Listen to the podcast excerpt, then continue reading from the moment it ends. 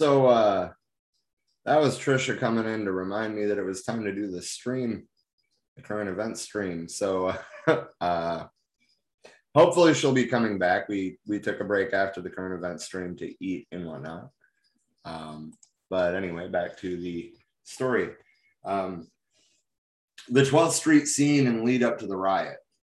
Um, at night, uh, 12th Street in Detroit was a hotspot of inner city nightlife, both legal and illegal. At the corner of 12th and Clairmount, William Scott operated a quote blind pig, uh, an illegal after hours club. On weekends, out of the office of the United Community League for Civic Action, a civil rights group.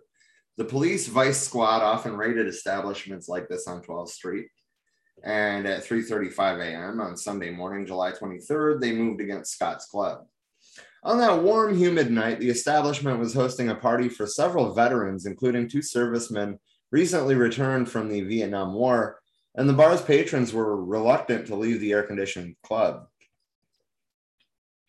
Out on the street, a crowd began to gather as police waited for vehicles to take the 85 patrons away.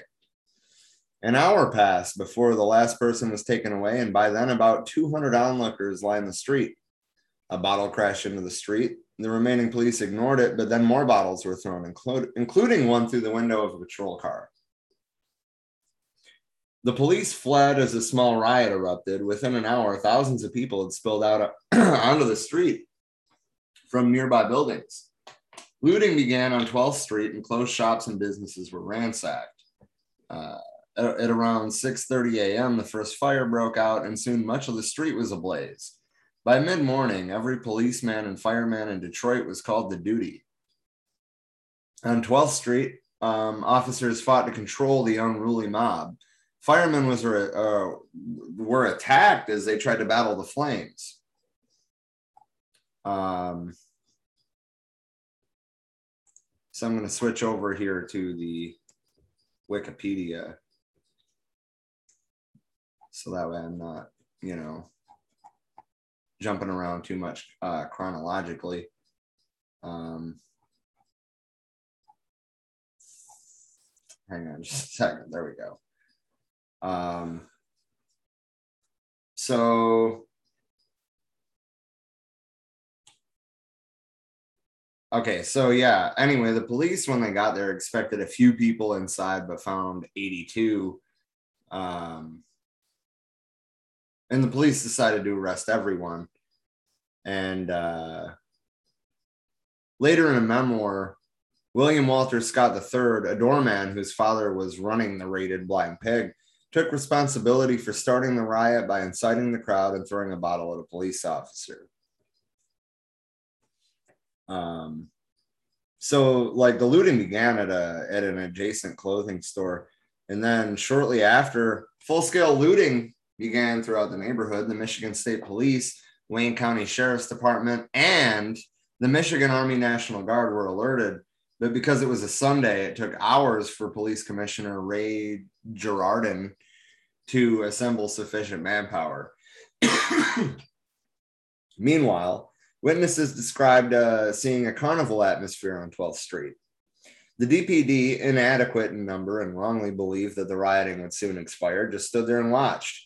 Police did not make their first arrest, other than the 82 patrons, uh, until 7 a.m., three hours after the raid.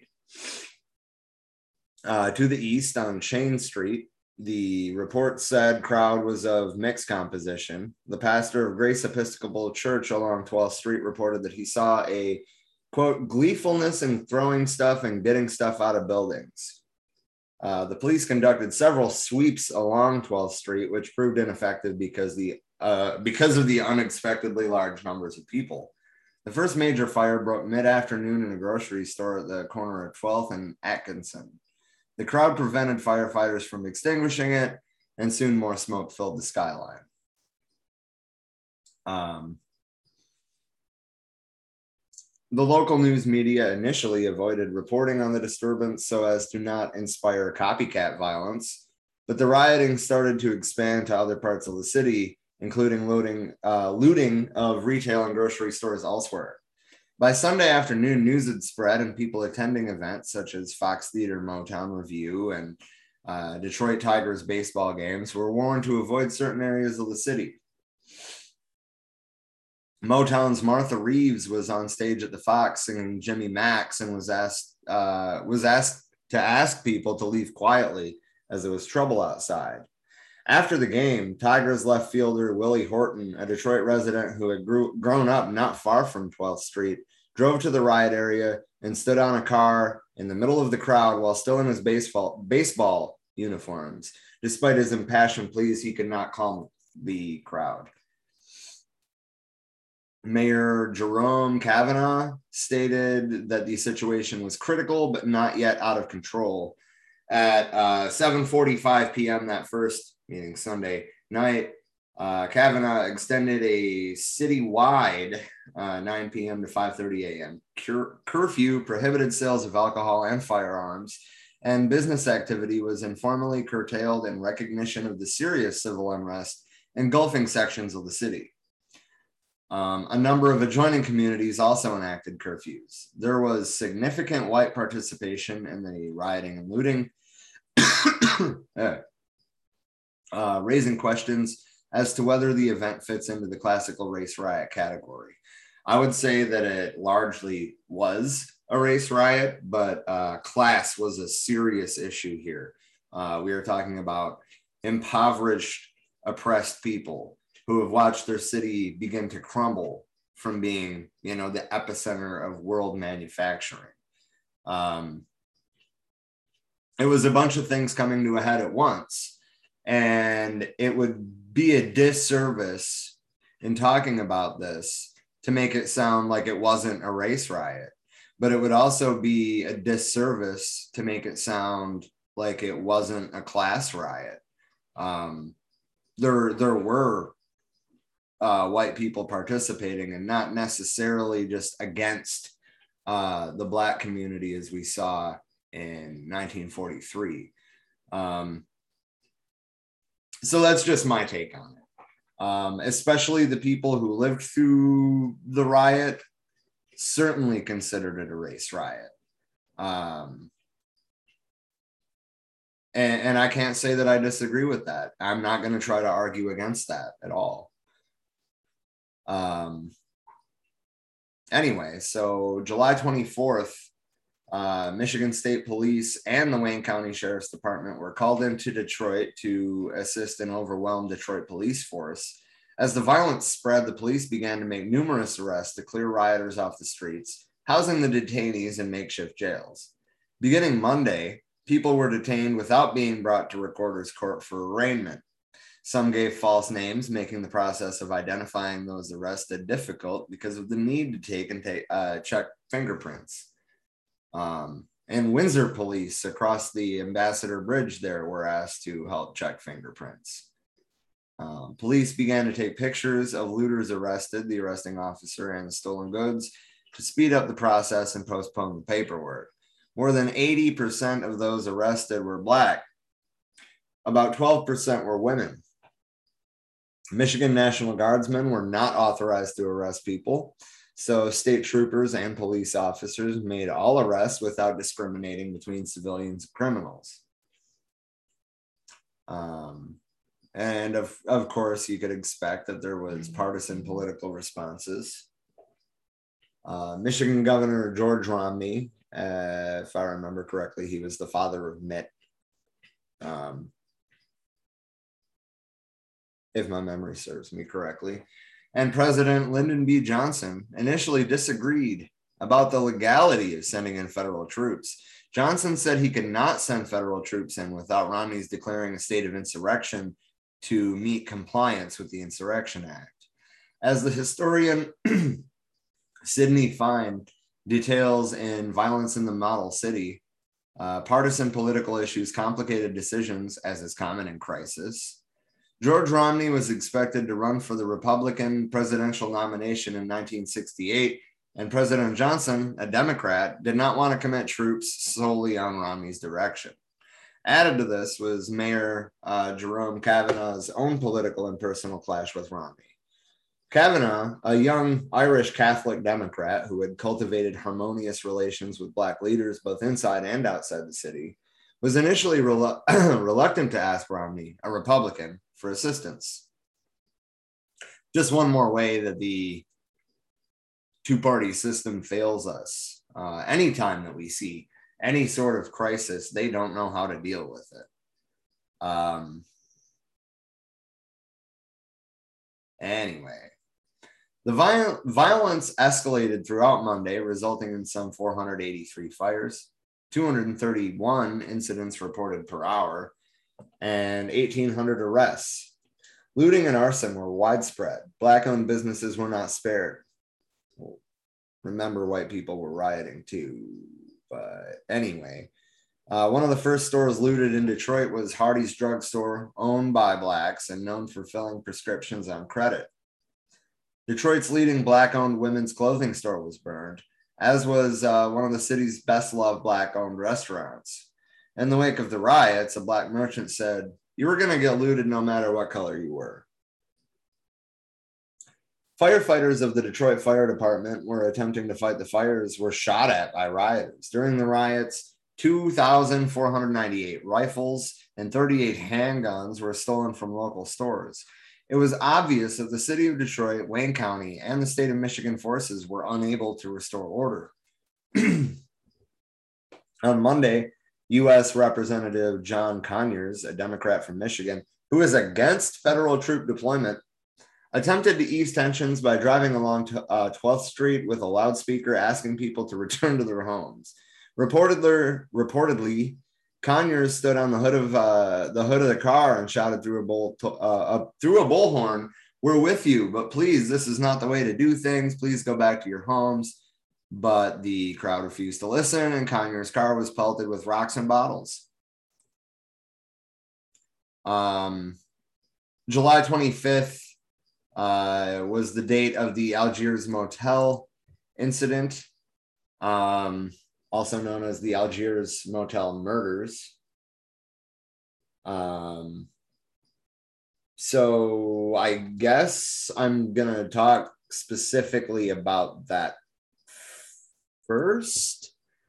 Um, so this was throughout the night of the 25th and 26th of July. So, you know, the, the most intense part of this whole thing uh, approximately one mile east of where the riot began. Three civilians were killed and nine others abused severely by a riot task force um, composed of the Detroit Police Department, Michigan State Police, and Michigan Army National Guard. Among the casualties, three teenage black boys were killed, two white women and seven black men were severely uh, injured. The task force was searching the area after reports were received that a gunman or group of gunmen, possibly snipers, had been set at or near the motel. Uh, one death was never explained as the body was allegedly found by responding officers. Two deaths have been attributed to, quote, justifiable homicide or self defense. Charges of um, felonious assault, conspiracy, murder, and conspiracy to uh, commit civil rights abuse were filed against three officers. Charges of assault and conspiracy were also filed on a private security guard. Uh, all were found not guilty.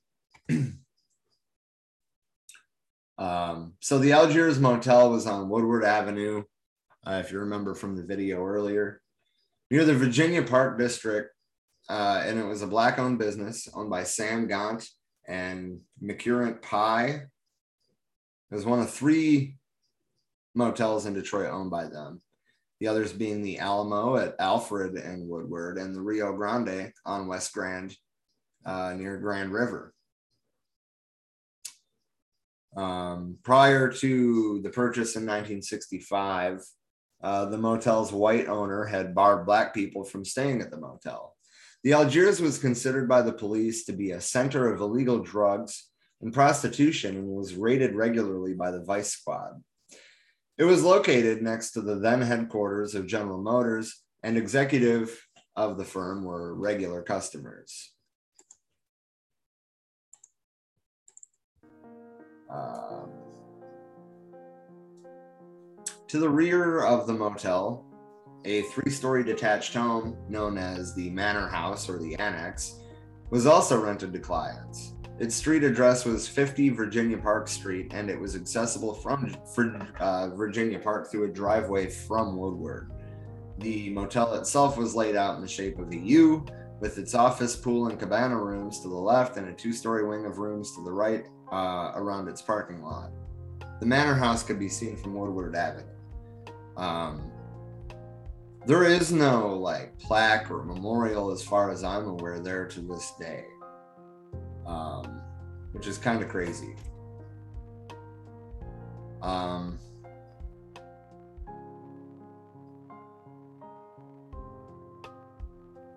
but a lot of the people um, that were there had taken refuge from the rioting. Um, and they they were all beaten. Um,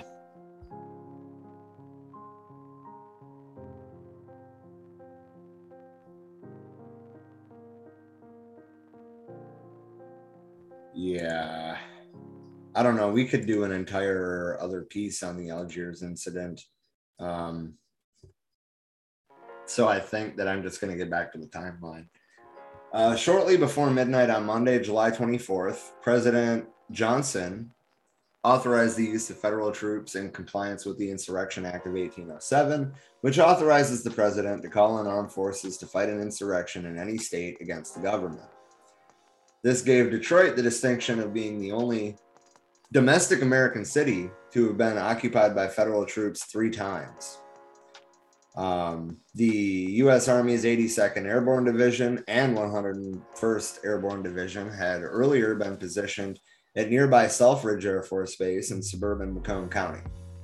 Starting at 1:30 on Tuesday, July 25th, some 800 or whoa, 8,000, sorry, not 800,000, 8,000 Michigan uh, Army National Guardsmen were deployed to quell the disorder.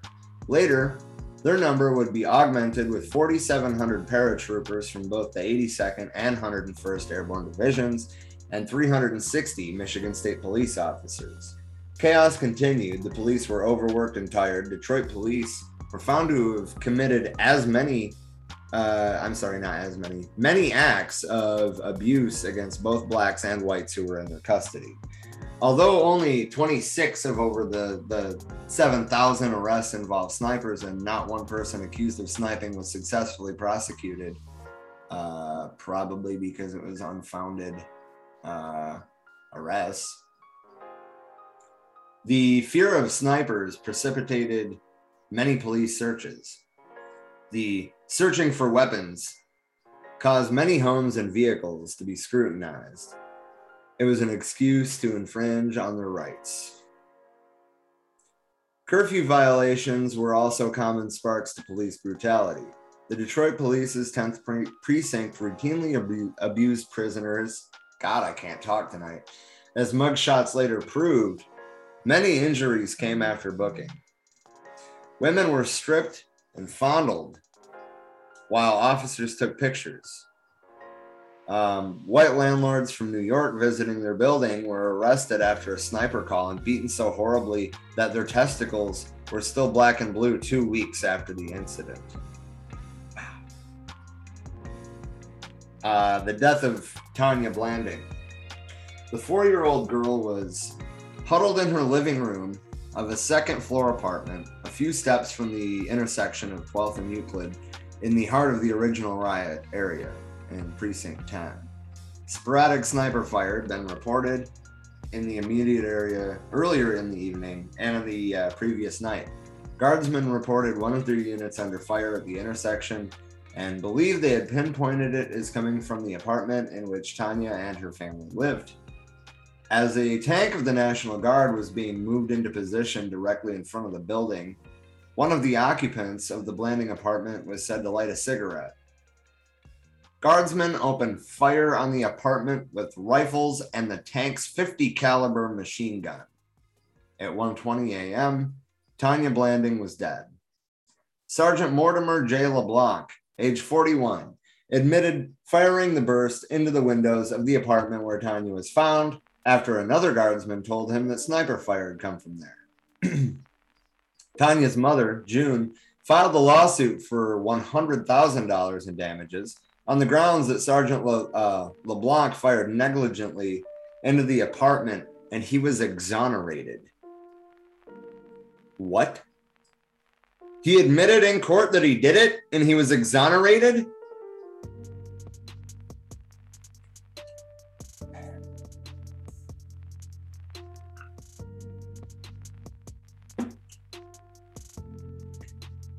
July 26th.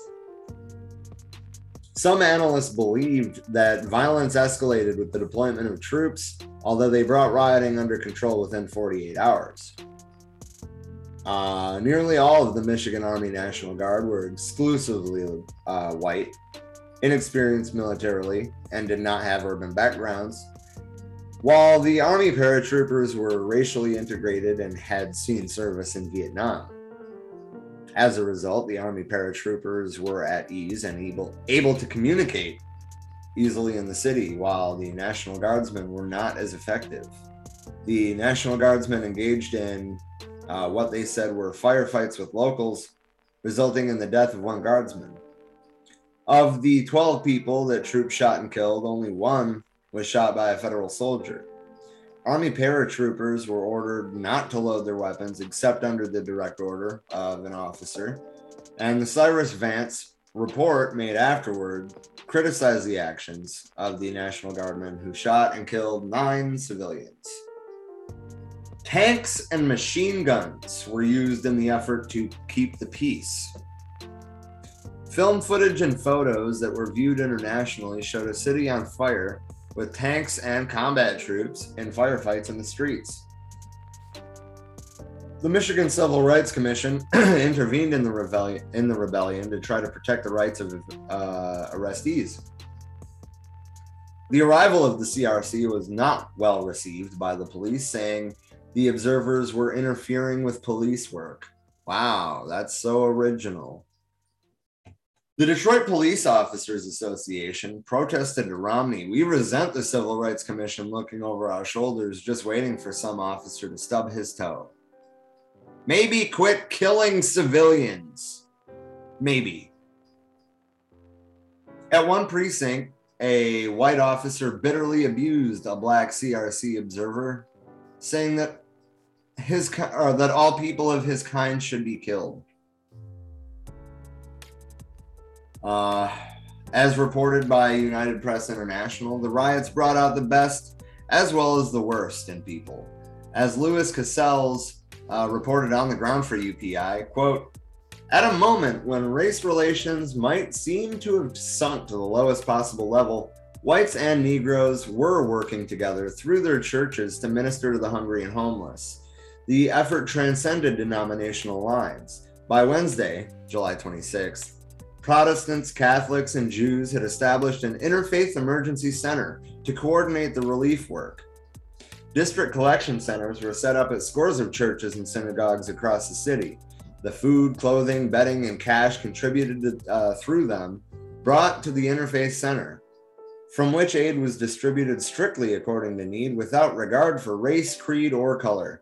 Acts of kindness and generosity were not confined to religious groups either.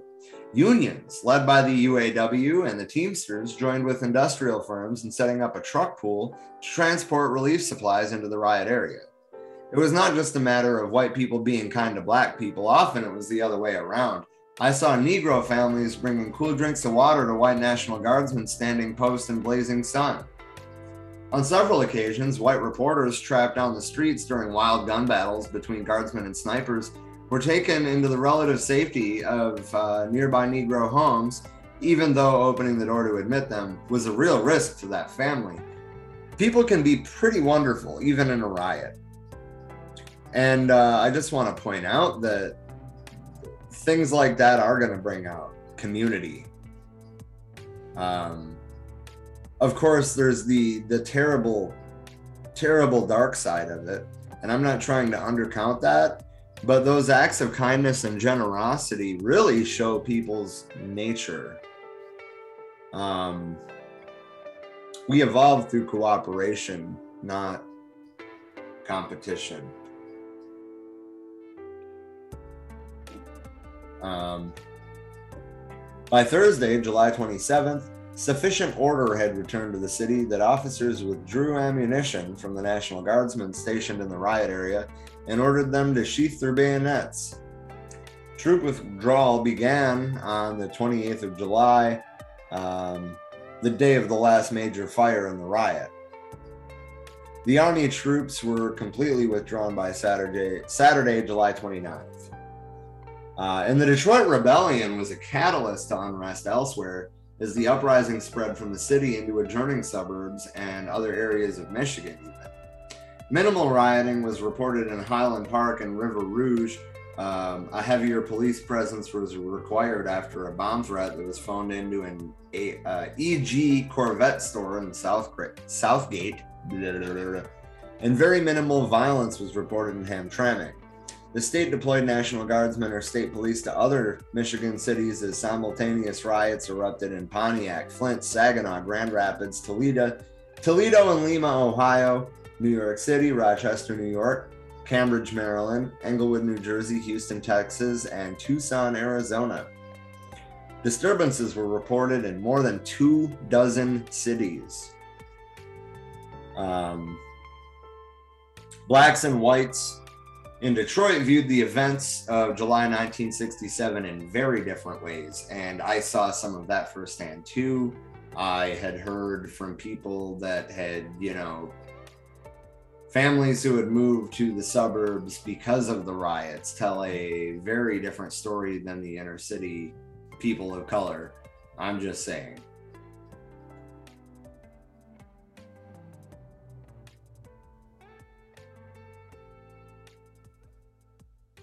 Um, anyway, uh, part of the process of comprehending the damage was to survey the attitudes and beliefs of people in Detroit. Sidney Fine's chapter, quote, The Polarized Community, cites many of the academic and Detroit Free Press finance public opinion surveys conducted in the wake of the riot. Although black nationalism was thought to have been given a boost by the civil strife, as membership in Albert Cleage's church grew substantially, and the New Detroit Committee sought to include Black leadership like Norval Harrington and Frank Ditto, it was whites who were much more likely to support separation. 1% of Detroit blacks favored total separation between the races uh, in 1968, whereas 17% of Detroit whites did. African Americans supported integration by 88%, while only 24% of whites supported integration. Residents of the, the 12th Street area differed significantly from blacks in the rest of the city, however. For example, 22% of 12th Street blacks thought they should uh, get along without whites entirely, seg- segregation.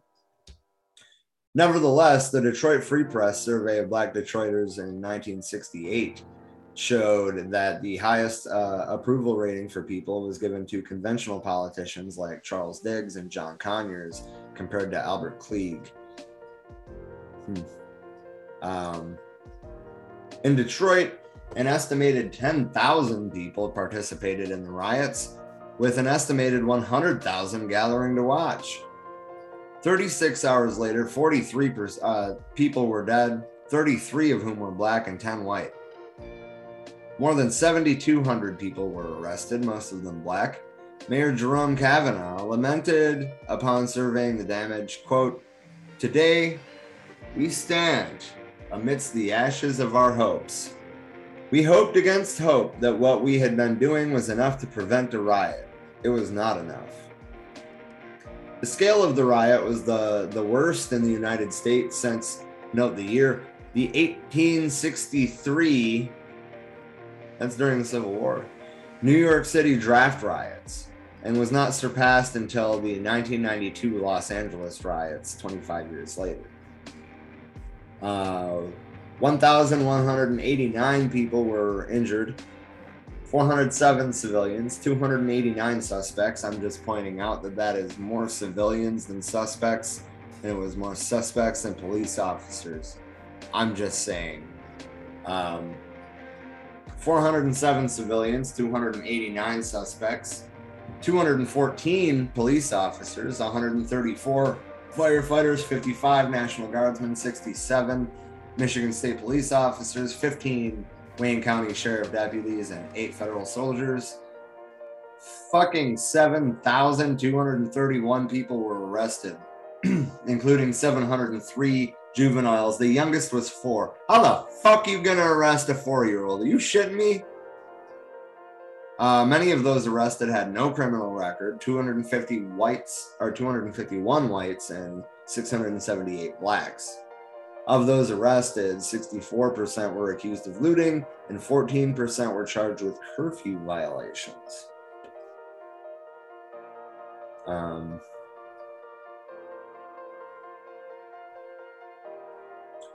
one of the criticisms of the New Detroit Committee, uh, an organization founded by Henry Ford II, J.L. Hudson, and Max Fisher, while the embers were still cooling, was that it gave credibility to radical Black organizations in a misguided attempt to listen to the concerns of the quote, inner city Negro and quote, the rioters. Moderate Black leaders such as Arthur, Arthur L. Johnson were weakened and intimidated by the new credibility the rebellion gave to Black radicals, some of whom favored, quote, a Black republic carved out of five southern states and supported, quote, breaking into gun shops to seize weapons. The Kerner Commission, uh, deputy director of field operations in Detroit, reported that the most militant organizations in the 12th Street area did not consider it immoral to kill whites. Uh, well, I mean, probably mostly is self defense. Uh, even in the case of black nationalists, they weren't proposing running down the streets killing white people. I'm just saying. Um, Adding to the criticism of the New Detroit Committee in both the moderate black and white communities was the belief that the wealthy white industrial leadership were giving voice and money to radical black groups as a sort of riot insurance. The fear that the next riot would not be localized to inner city black neighborhoods, but would include the white suburbs, which was a significant fear of right wing media during the Black Lives Matter protests. I'm just saying. Um, it, it was common um, in the black middle class and white communities. White groups like Breakthrough, started by city employee Donald Lobsinger, a Parks and Rec Department employee, wanted to arm whites and keep them in the city because if Detroit, uh, quote, became black, there would be guerrilla warfare in the suburbs. Detroit Councilman Mel Ravitz said the rebellion divided not only the races, since it deepened the fears of many whites and raised the militancy of many blacks, but it opened up wide cleavages in the black and white communities as well. Moderate liberals of each race were faced with new political groups that voiced extremist solutions and fueled fears about future violence. Compared to the rosy newspaper stories before July 1967, the London Free Press reported in 1968 that Detroit was, quote, a sick city where fear, rumor, race pre- prejudice, and gun buying have stretched black and white nerves to the verge of snapping. Yet ultimately, if the riot is interpreted as a rebellion, uh, which it should be, or a way for black grievances to be heard and addressed, it was partly successful. The Black community in Detroit received much more attention from federal and state governments after 1967. And although the new Detroit Committee ultimately shed its Black membership and transformed into the mainstream Detroit Renaissance Group, money did flow into Black owned enterprises after the riot. However, the most significant Black politician to take power in the shift from a white majority city to a Black majority city, Coleman Young, uh, Detroit's first Black mayor, wrote in 1994, so uh, 30, almost 30 years after that. Uh, the heaviest casualty, however, was the city. Detroit's losses went a hell of a lot deeper than the immediate toll of lives and buildings. The rebellion put Detroit on the fast track to economic desolation, mugging the city and making off with incalculable value in jobs, earning taxes, corporate taxes, retail dollars, sales taxes, mortgages, interest, property taxes, development dollars, investment dollars, tourism dollars, and plain damn money. The money was carried out in the pockets of the businesses and the white people who fled as fast as they could. The white exodus from Detroit had been prodigiously steady prior to the riot, totaling 22,000 in 1966, but afterwards it was frantic. Um, in 1967, with less than half the year remain, remaining after the summer explosion, the outward population migration re, uh, reached 67,000. In 1968, the figure hit 80,000, followed by 46,000 in 1969. According to economist Thomas Sowell, before the ghetto riot of 1967, sounds like a bourgeois prick, don't it? Detroit's black population had the highest rate of home ownership of any black urban population in the country, and their unemployment rate was just 3.4%. It was not despair that fueled the riot. It was the riot. It was not despair that fueled the riot. Are you fucking kidding me? Just because they weren't, you know, unemployed or miserable in an economic sense does not mean that they weren't in a state of de- uh, despair they were being profiled on an extreme basis, uh, more often than not, beat by the police without prejudice. There's evidence of that. Anyway, he uh, Thomas Sowell went on to say it was the riot which marked the beginning of the decline of Detroit to its current state of despair. Detroit's population today is only half of what it once was, and its most productive people have been the ones who fled. Oh my God! Yeah, dude. White people do everything, right? Fuck Thomas Sowell. I don't even know who the fuck he is. Nationally, the rebellion confirmed for the military and the Johnson administration that military occupation of American cities would be necessary.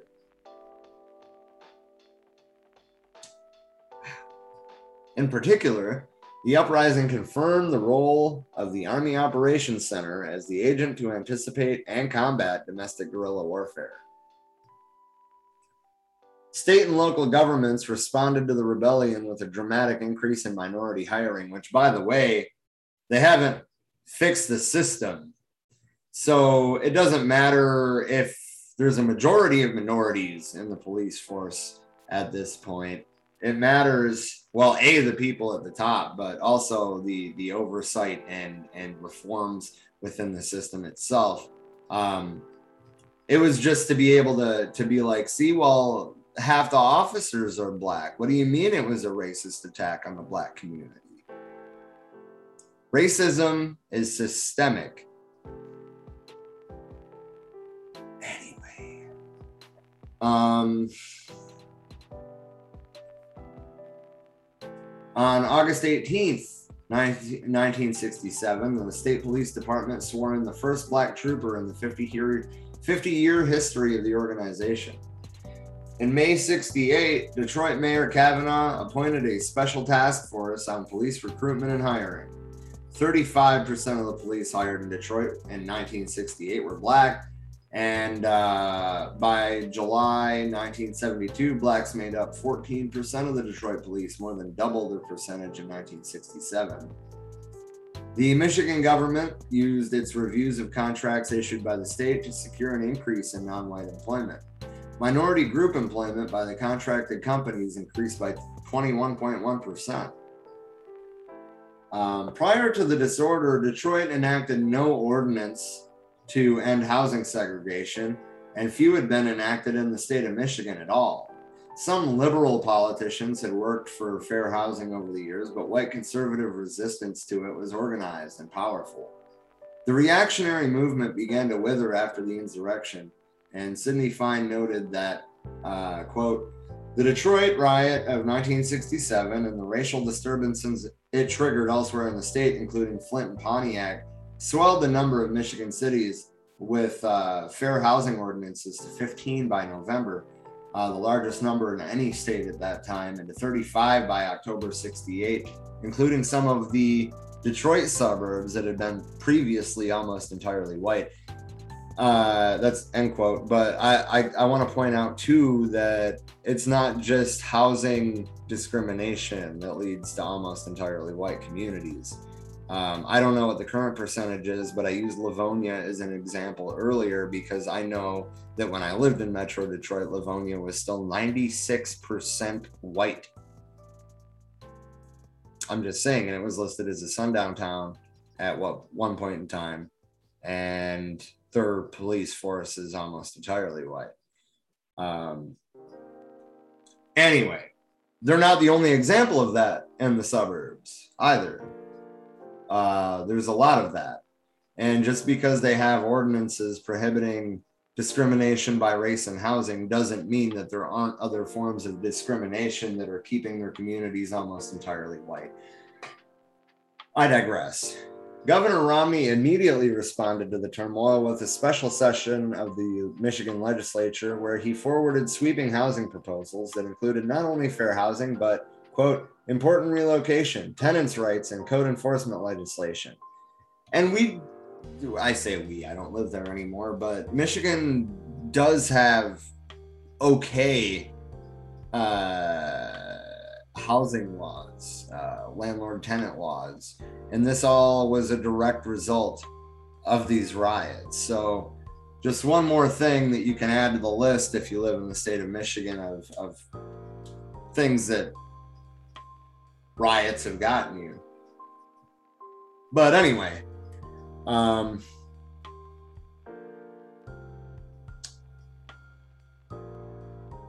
in the aftermath of the insurrection, these proposals faced resistance from organized white homeowners and the governor's own Republican Party, which once again voted down the legislation in the House.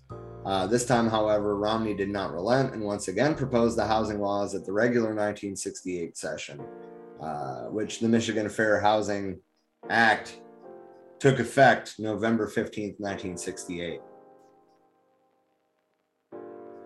Um,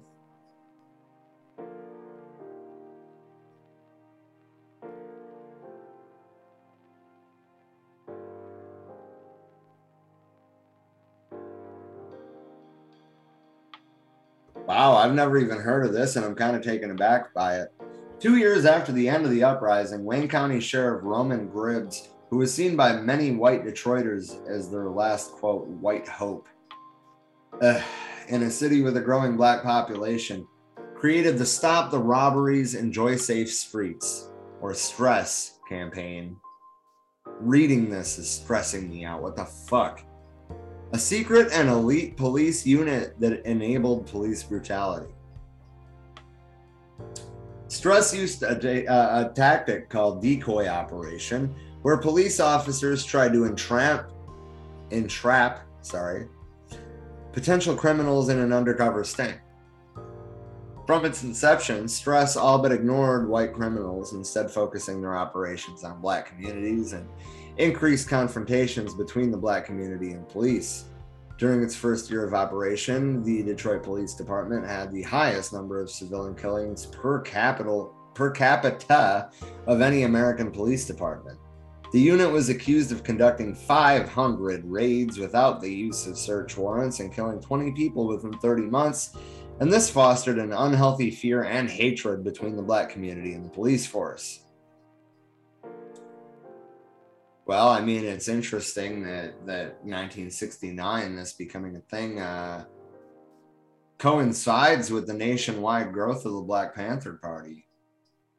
Um, but this this tactic, this decoy operation tactic, is still used today for supposed uh, uh, drug bust operations um, or whatever.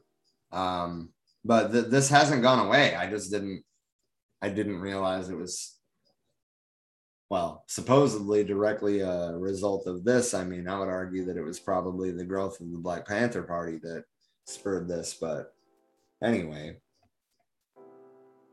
um,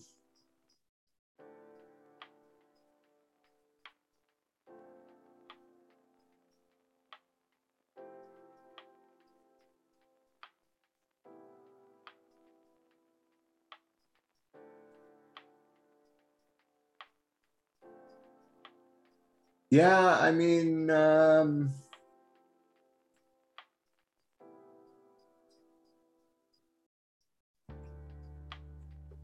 so several songs. I, I was about to to wrap it up, but actually, this is interesting because I also want to plug a, a band out of Detroit that was involved organizing uh, around the, the, the concept of the Black Panther Party in the form of the White Panthers, which um, is the MC5. Um,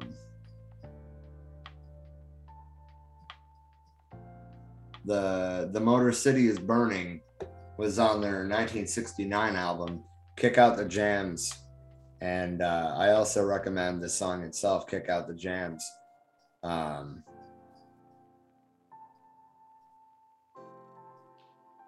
yeah, an episode of Star Trek: The Original Series titled "Let That Be Your Last Battlefield" used footage of burning buildings from the 1967 Detroit Rebellion to dramatize a planetary war between two humanoid looking factions.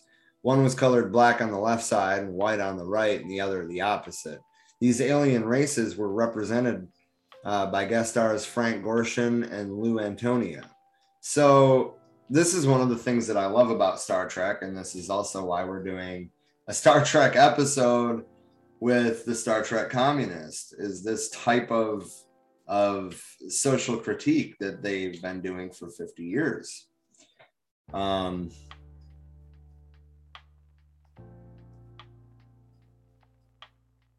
there was uh, a lot of artwork.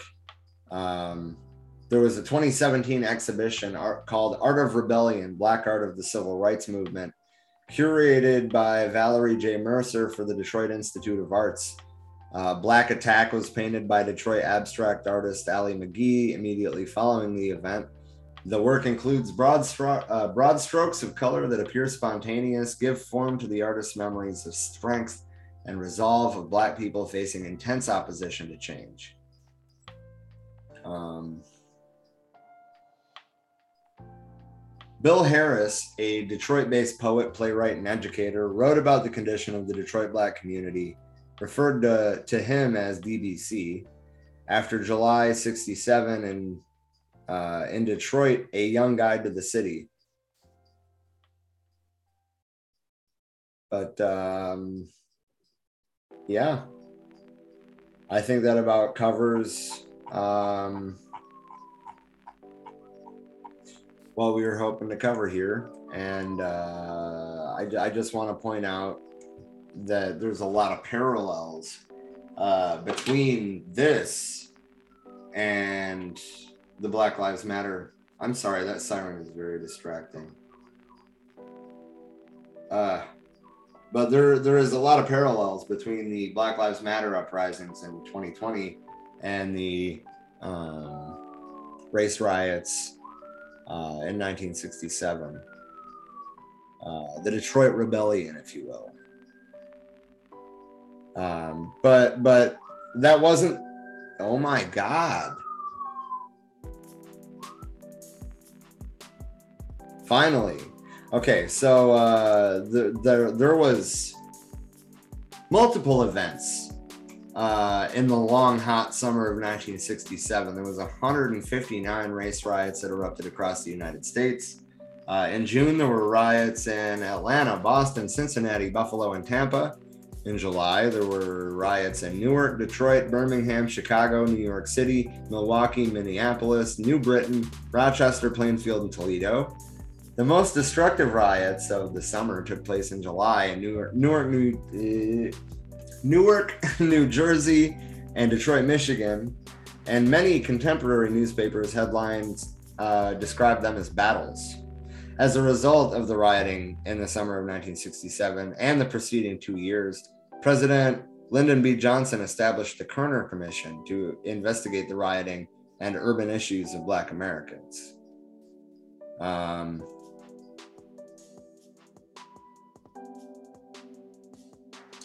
this this long hot summer 1967 actually is pretty um, there's at least one thing that's very relevant. Uh, you remember how Donald Trump said when the looting starts, the shooting starts? Was it Donald Trump? I don't know. It's some crazy fucking right wing nut job. But anyway, when the looting starts, the shooting starts. Shooting. God damn it. when the looting starts, the shooting starts. Um, the chief of police in Miami said that in the long hot summer of 1967. Um, the Justice Department asked the media to use restraint in reporting.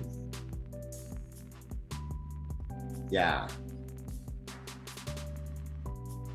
Wow. Um, anyway, like I said, that's all I really wanted to cover in this. And I wanted to thank everybody for uh, joining me today. Um, join us again tomorrow for part one of Eldridge Cleaver's Soul on Ice.